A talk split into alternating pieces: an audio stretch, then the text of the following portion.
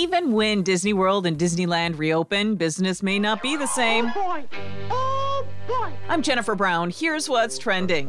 About 85% of the guests at Disney Orlando come from out of state. Even the most die-hard fans may not be ready to get on an airplane. Then there is the social distancing aspect and keeping six feet apart. A lot to consider when buying tickets. Theme parks in California, like Universal Hollywood, depend less on people traveling far distances.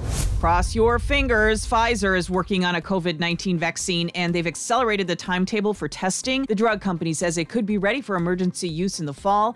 Johnson & Johnson say their vaccine may be ready in early 2021. And are you feeling lucky? Apparently not. Lottery ticket sales are way down in Kentucky. They're down 50% from a year ago. Even Powerball and Mega Millions had to adjust to slow sales. No longer will a new jackpot start at 40 million. It's been rolled back to 20 million.